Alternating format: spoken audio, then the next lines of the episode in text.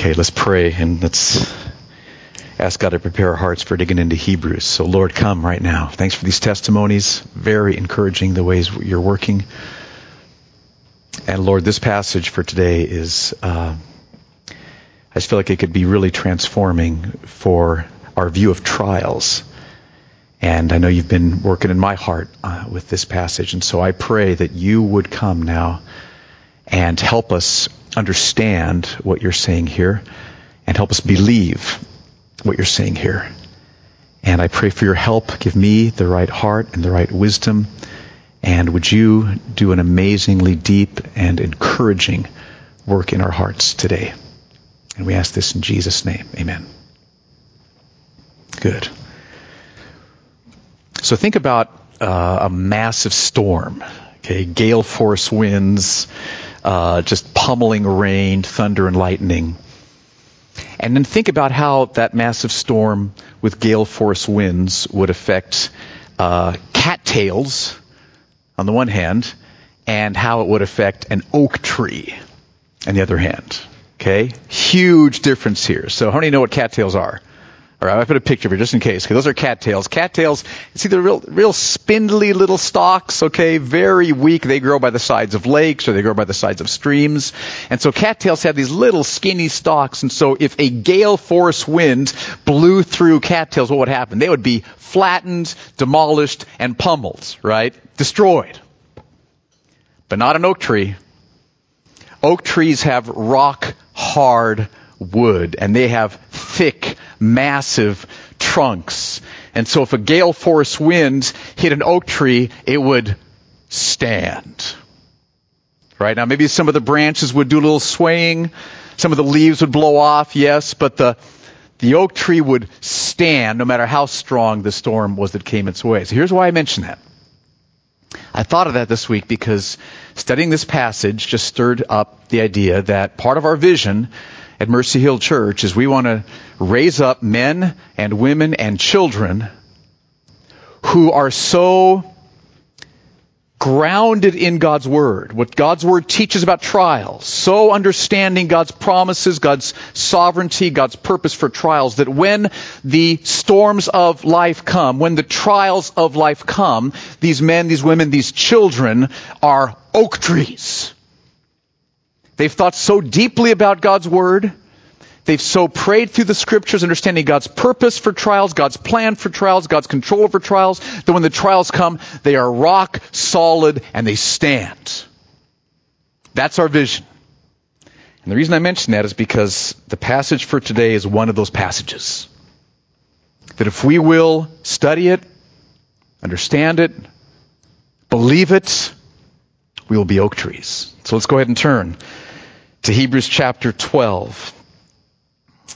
If you need one of, uh, if you need a Bible, we're having guys pass them out to you. We want everybody to have a Bible to look on this passage with. So raise your hand if you need a Bible. Hebrews chapter 12, we're looking at verses 3 through 11, 12 today. This is on page 1008 in the Bibles that we're passing out. Now last week, in Hebrews chapter 12 verses 1 and 2, remember last week we, we read, we learned that the Christian life is like a race. We're all in this race. Heaven is the finish line. And our purpose now is to keep running this race, not to stop, not to drift aside, to keep running this race all the way to the end. And last week the author said, a crucial part of running this race is laying aside sin.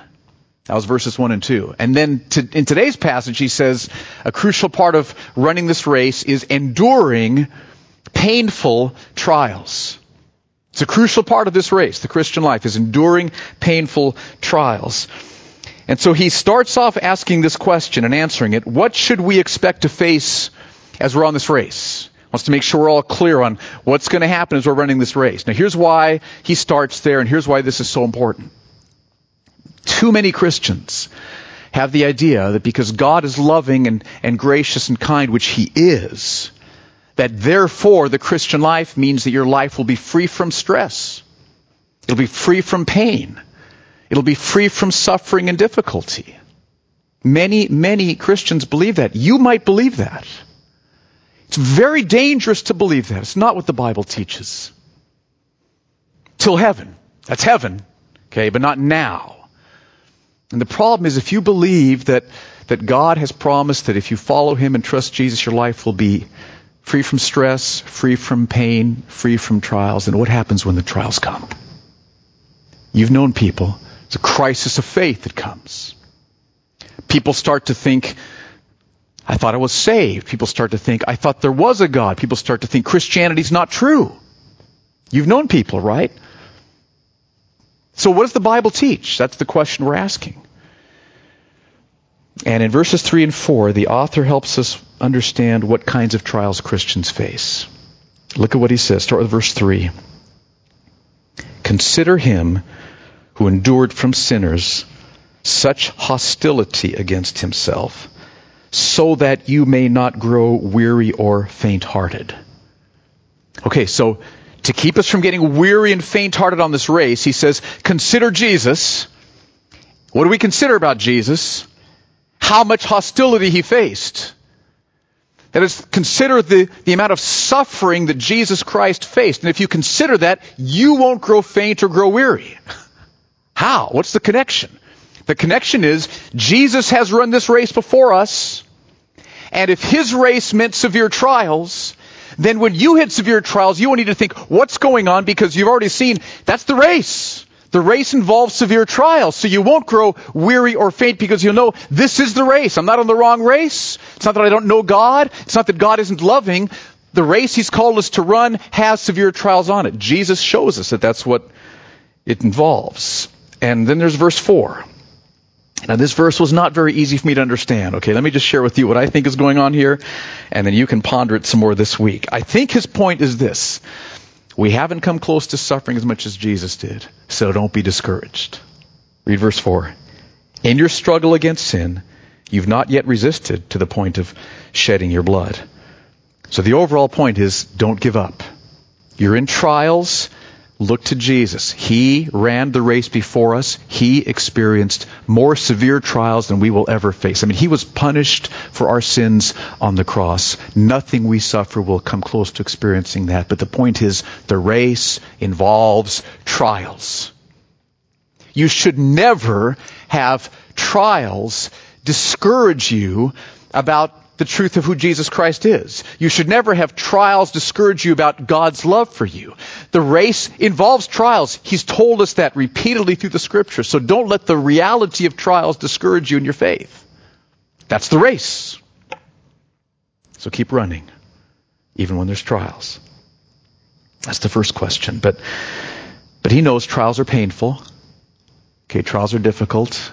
Some of you, I would guess, are in the thick of such painful, maybe long term trials. I would guess in a group that we have here, some of you feel like you, this is like you're going to give it another week or two before you throw in the towel. Um, trials can make us hopeless. Trials can make us despair. Trials can make us question everything. And so the second question he wants to have us ponder is how can we keep enduring trials when they are so painful? How can we keep enduring the trials on this race when the trials we face are so painful? And he answers that in verses 5 through 11. And what he tells us is this. He says, every trial that you face, large or small, it is the discipline of the Lord. Every trial you face, it's the discipline of the Lord. Now, be careful. Talking to Jan about this yesterday, I'm pretty sure that immediately these pictures are coming into your mind of the discipline of the Lord that are not accurate. So let me just give you the big picture ahead of time, then we'll come in, come back and fill in some of the blanks. When you think of the discipline of the Lord, think of two words. Loving training. The discipline of the Lord is loving training. It's loving, you can see that from verse 6. The Lord disciplines the one he. Verse 6 The Lord disciplines the one he loves. Okay, let that just. Oh, that's different. That's different, right? The Lord disciplines those he loves. And then training is into verse 11. It's for those who have been trained by it. So, just from the get go, I want you to have that in your mind. When you think of the discipline of the Lord, hear loving training loving training. So what are you going to hear when you hear the discipline of the Lord? You're going to hear, that's good. Now, With that in mind, look at verses 5 through 11. And have you forgotten the exhortation that addresses you as sons? My son, do not regard lightly the discipline of the Lord, nor be weary when reproved by him. For the Lord disciplines the one he loves and chastises every son whom he receives, that he welcomes. That's the word receives there. It is for discipline that you have to endure. God is treating you as sons. For what son is there whom his father does not discipline? If you are left without discipline in which all have participated, then you are illegitimate children and not sons. Besides this, we've had earthly fathers who disciplined us, and we respected them. Shall we not much more be subject, that is, surrender everything, be subject to the Father of spirits and live? For they disciplined us for a short time as it seemed best to them, but he disciplines us for our good, to bring us great good, that we may share his holiness. For the moment, all discipline seems painful rather than pleasant. But later, it yields the peaceful fruit of righteousness to those who've been trained by it. So how can we endure the painful trials that are on this race? It's by understanding that they are the discipline of the Lord. Okay, so what does that mean? We have five truths. They're right there in your notes. First of all, every trial, every trial you face involves the discipline of the Lord. Now, one reason I say that is that verses 3 and 4, he wants us to understand that the race involves trials. And then in verse 5, without skipping a beat, he says, And have you forgotten the exhortation that addresses you as sons? My son, do not regard lightly the discipline of the Lord, nor be weary when reproved by him. So he's making an immediate connection between trials, verses 3 and 4, and the discipline of the Lord, verse 5, which means that the trials are the discipline of the Lord. Every trial is the discipline of the Lord. So he doesn't say, some trials you face are the discipline of the Lord, and some are not. Doesn't say that. He just simply says, when you face trials, remember the trials involve the discipline of the Lord. Every trial involves the discipline of the Lord. Another reason I say that is because of verse 7. He says, It is for discipline that you endure. So, see, every time we endure a trial, some of you are enduring a trial right now, it's for discipline. Which means the purpose of every trial that you have to endure is for the discipline of the Lord. He doesn't say sometimes your trial is endured for discipline. He says if you endure, it's for the sake of the discipline of the Lord. That's the first truth. And I would guess most of us, many of us, have not thought about that. Every trial you face, think in your mind, this is the discipline of the Lord. Whole nother way of thinking about it. It's not random. It's not purposeless. It is the discipline of the Lord, the loving training of the Lord. Okay, second. Oh, this is such a crucial truth. The discipline of the Lord is not punishment. I would guess many of us that's exactly the picture that came into our mind when we heard the word discipline. But it is it is not punishment. But see, we think, okay, God's if, if it's the discipline of the Lord, then He's frowning at us.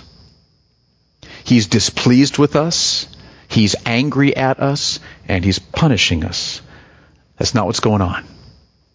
Now here's the big picture why I say this. We all deserve punishment. Okay, that is the truth. We've sinned against God grievously. We deserve eternal punishment from God. But God sent Jesus. Jesus died on the cross. And just get this. This is so important. All the punishment for all of your past sins. All of them. That one? Yes, that one. And yes, that one too, okay? All the punishment you deserve for your past sins was all poured out upon Jesus, and he was punished for all the punishment you deserve for your past sins on the cross and your present sins, whatever present sinfulness is in your heart. He was punished for all your present sins, and he was punished for all of your future sins. So if all the punishment you deserve was poured out upon Jesus, and because you're trusting Jesus Christ, that's exactly what's happened, because you're trusting Him, all the punishment past, present, and future was poured out upon Jesus. If all the punishment you deserve was punished upon Jesus, how much more punishment do you have to go through in this life before you can see God? None. Never will you face punishment from God in this life or the life to come. No trial. This is so crucial. There's not one trial. If you're trusting Jesus Christ, not one trial you face involves any punishment from God. None. Some of you have, have not really understood that. And this can be so liberating because, I mean, when you're going through a trial, it's hard enough. And if you think, yeah, and I must have done something really bad here. Yeah, God's punishing me. That makes it even worse, right? Banish that thought from your mind. Discipline of the Lord is not punishment. Now, notice verse 10 and 11, what he says here. For they, our earthly fathers, disciplined us for a short time as it seemed best to them, but He disciplines us for our good. That means to bring us great good, that we may share His holiness. What a gift to see God in all of His holiness. That's the, the prize that's coming as a result of this discipline. Verse 11. For the moment, all discipline seems painful rather than pleasant but later, it yields the peaceful fruit of righteousness to those who've been trained by it. So the discipline of the Lord is not angry punishment. It is loving training. So the next time a trial comes, do not think I'm being punished by God. Totally wrong. If you're trusting Jesus Christ, not the case. All your punishment was put upon Jesus. There's nothing of punishment in any trial any one of God's saved children through Christ will ever experience. Now, some of you are just like you're like being rocked right now. This is a brand new thought. It's so common for us to think that the discipline of the Lord involves punishment. It does not. Okay, so what does it involve then? Third truth. It involves God's love. The discipline of the Lord is God's love. Look at verse 6. For the Lord disciplines the one he loves. Some of you are going to really struggle to believe this. Okay? So let me read it again. For the Lord disciplines the one he loves and chastises every son whom he receives. And as I mentioned before, that word receives is the one he welcomes. It's the one he embraces. It's the one he cares for. We've got to see this. When God disciplines us, He is not feeling displeasure. You see, there's nothing of that in this passage. You can read through the whole passage. There's not a, not a hint of it. The only feeling we read that God has towards us in this passage is love. That's it right there. So you gotta, let's change your understanding here. Okay? He disciplines those he loves. So when God brings trials our way, we should, we should not say, here's this trial. God's bringing this to me because he doesn't love me. It's not what we should say. We should say, here's this trial. God is bringing this to me because he does love me. Now, isn't that different from how we usually think about trials? You're, you're all like stunned. Okay. This, is, hello? this is true, okay? Very different perspective, though. But you see how encouraging this is. And if you've got to grapple with the trial and God's displeasure and punishment at the same time, bah! Trials are hard. Trials are hard. Trials are hard. But if you can understand, this trial this coming my way is being brought to me because God loves me. Whew. So they're not, dis- they're not punishment. It's the discipline of the Lord as God's love. So crucial. Look at verses 7 and 8. It is for discipline that you have to endure. God is treating you as sons or daughters. It's a generic term there. He's treating you as sons, daughters, whom he loves. What son is there whom his father does not discipline?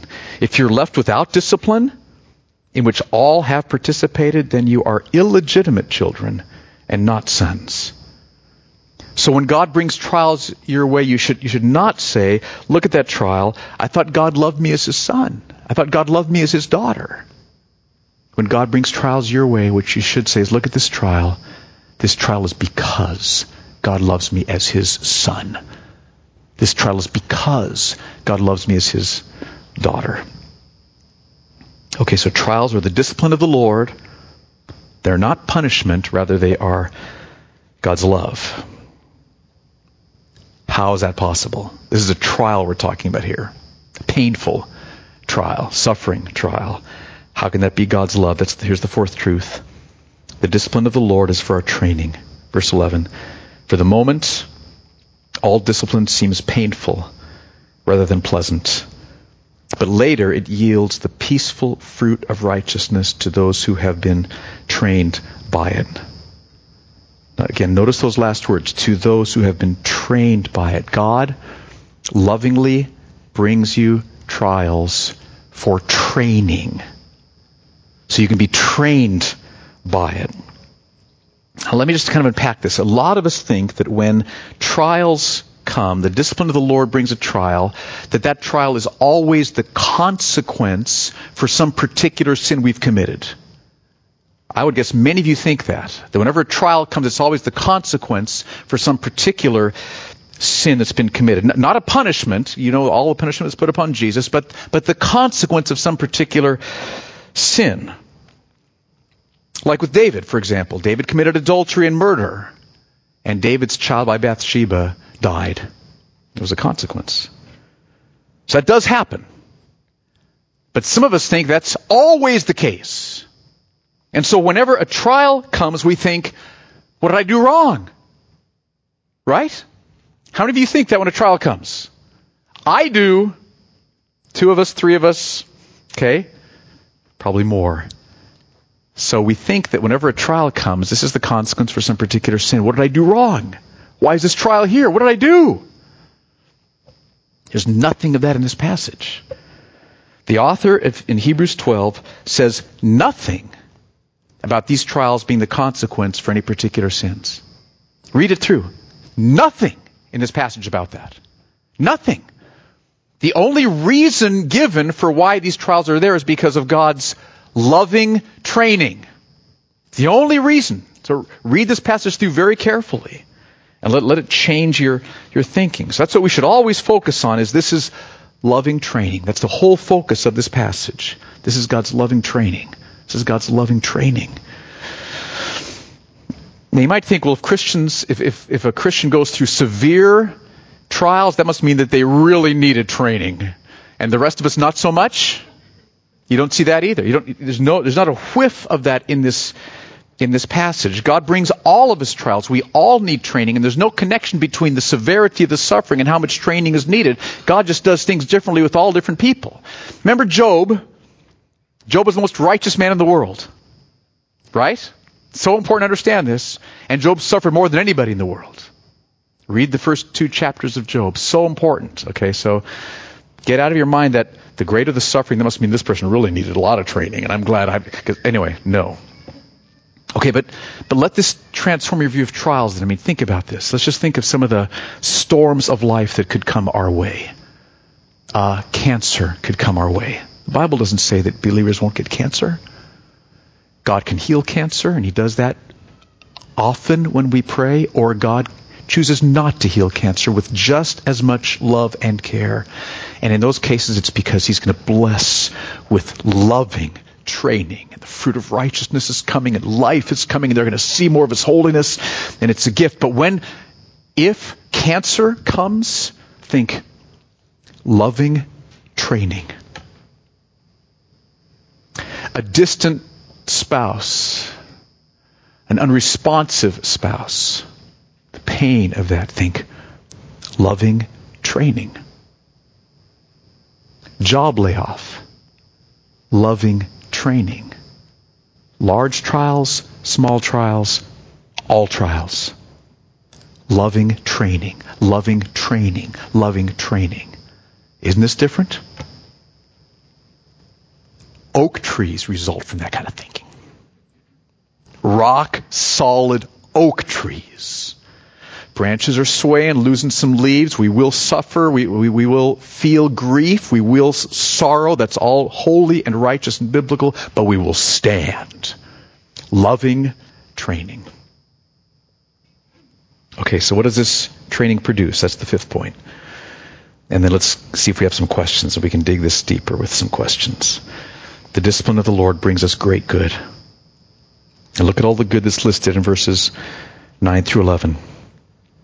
Besides this, we've had earthly fathers who disciplined us, and we respected them. Shall we not much more be subject to the Father of spirits and live? Notice that word subject to. That's a huge part. When trials come, loving training, and part of that training is to be subject to the Father of spirits. He has authority over everything, even the spirit world.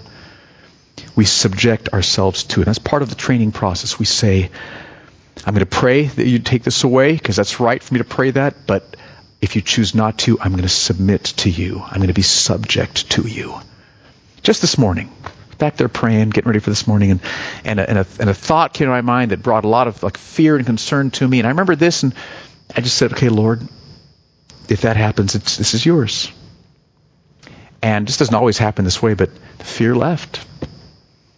Peace came. We've got to be subject to the Father of spirits.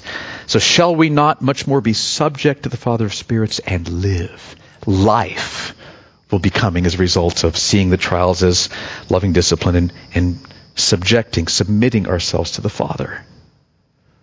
I mean, do, do, you have a trial that you're going through now and you've, you've not surrendered to the Father? You've not said, Yes, Lord. I'm going to still pray and ask you to remove it. And he smiles. That's right. I've told you to do that.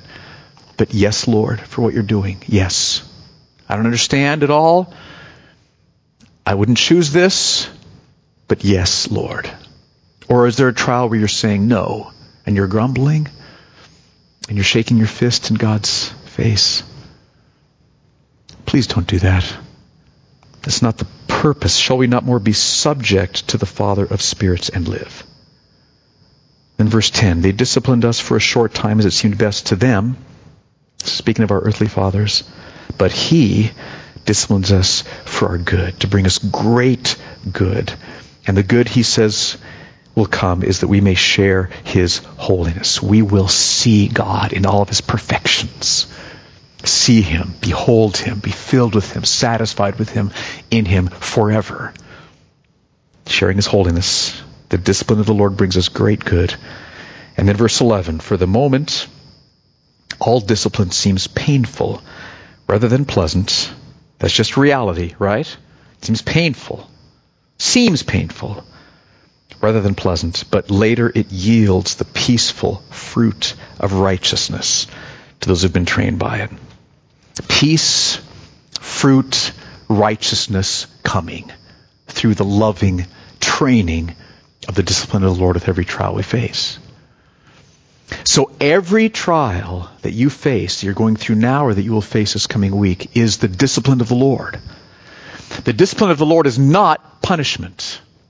Banish that thought. The discipline of the Lord is God's love for you. And it's love because the discipline of the Lord brings training, and it's loving training, and the reason that training is loving is because of the, the result that comes, the great good that comes as an outcome. Okay, so let's ask some questions now. As I was talking to Jan about this, it's just like, whoa, this, we were going back and forth and back and forth, and, and she was so helpful. So you can, anything that was clear here, you can thank her. But anyway, go ahead, Steve. This is for believers. Is God actively disciplining non-believers? It's a good question. So this is for believers. This is who this is written to. So is God actively disciplining is he punishing unbelievers right now before? We know he does at the end, yes. What do you guys think about that? How many would say he is?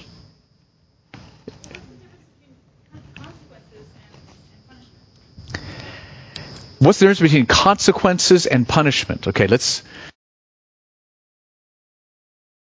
So, um, do you understand why no believer ever gets punished for their for their sins and their wrongdoings that they've done? Do you understand that? It's because Jesus Christ has paid. So when David's son by Bathsheba died, it was not David being punished for what he had done wrong. It was a consequence in order to bless David. It, even that was loving discipline. So consequences are loving training, loving training, loving training. So David's the death of David's son was loving training, and maybe maybe punishment has a, a broader definition than I'm using here. That's probably why NIV translated it that way.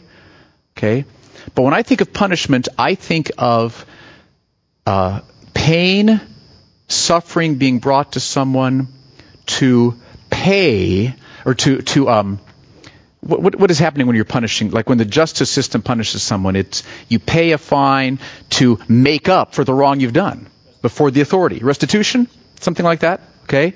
So before god was like angry and now he's like okay chill you paid? All right we're good.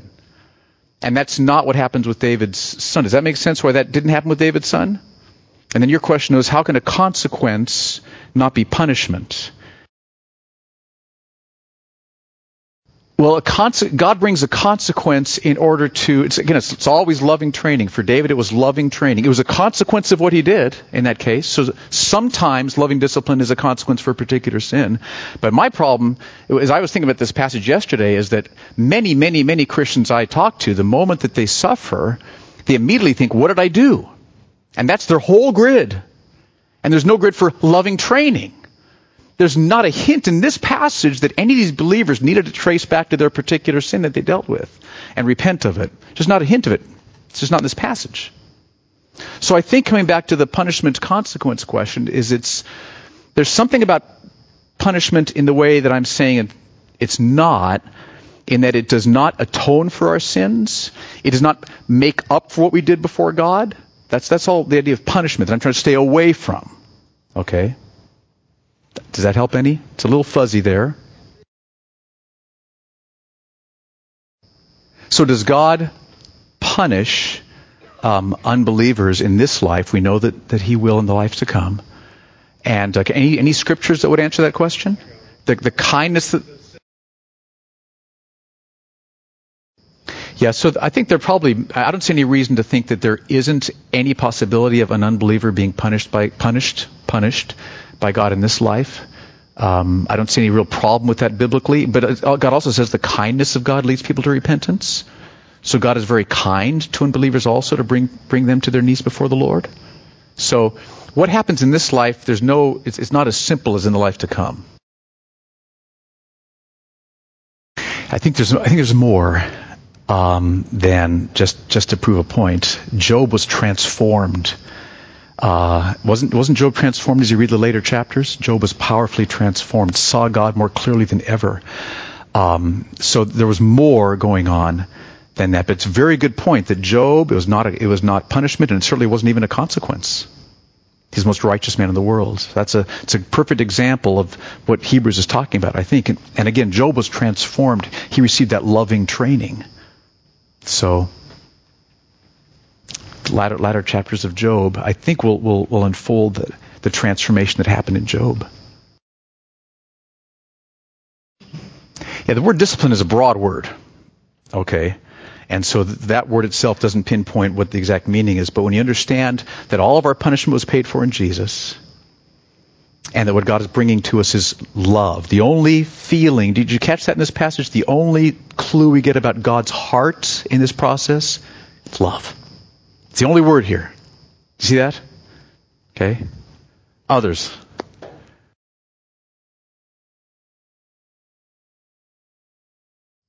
So he's he's run the race before us, and there he is, learning obedience through suffering. Of course, he was never sinful, never had any sin to deal with, right? But he did still learn obedience through suffering. And so there's our Lord running the race before us. That's the race that we're on. So don't lose heart, don't grow weary.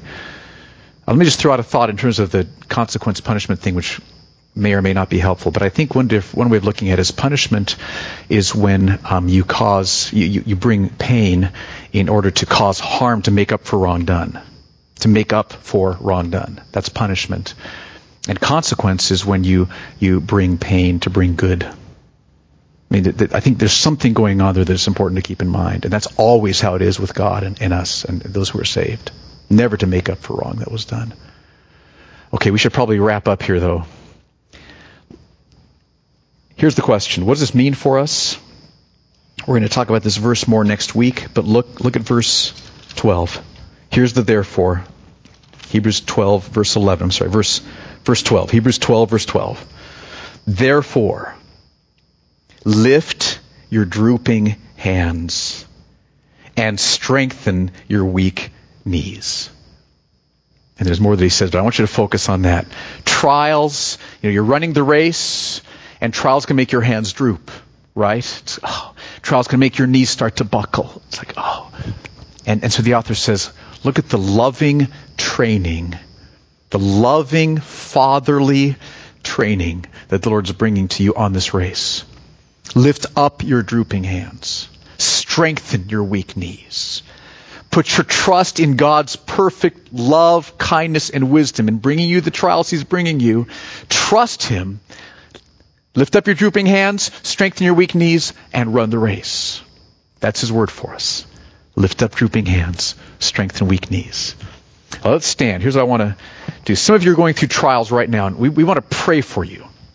So if you're going through a trial right now, come on up, and we'll have a home group up here to, to help us with this. But if you're going through a, a trial. Any trial, large, small, it's a trial you're going through. Come on up, stand here. We want to pray and ask God to really just touch your heart today and encourage you and strengthen you with this. So come on up. Trials. Trials, people. There's a few more. Come on up. Going, going.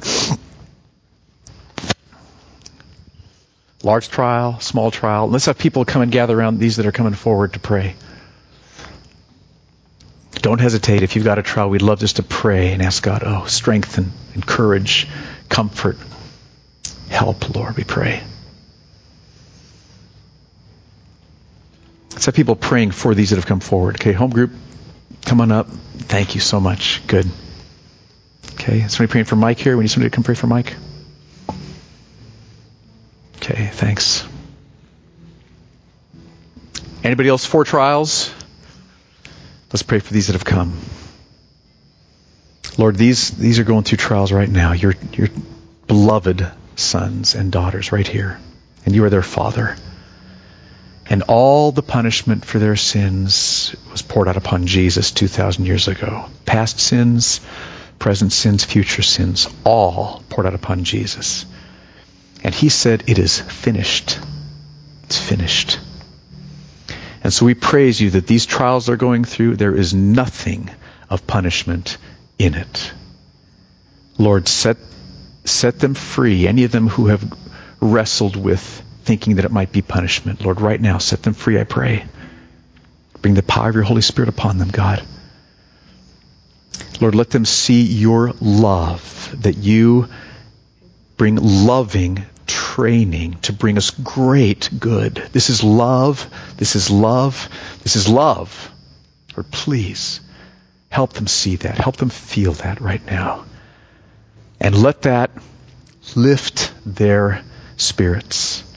Let that lift drooping hands. Let that strengthen buckling knees to run the race I pray that you'd cause them by the power of your Holy Spirit to abound in hope right now. To abound in hope by the power of the Holy Spirit. Lord, come and do that now, we pray. So those of you who are here, just why don't you start praying for them? Maybe God will give you words of prophecy to share with them. Go ahead and do that. Anybody else, if you, before we wrap up here, if you have any other need, or you still want to come and get prayer for trials, but we'd love to pray for you before you go in terms of maybe job issues or health issues, or maybe you're struggling with a temptation, or maybe you want to give your life to the Lord this morning. We'd love to pray for you about that. So come on up and have us pray for you before you go. But Lord, I pray that this week we would grow to be oaks, so grounded in your word, so strong in your word that we would be strengthened with every trial that comes our way. Thank you for your word. Meet us in it, I pray. In Jesus' name, amen.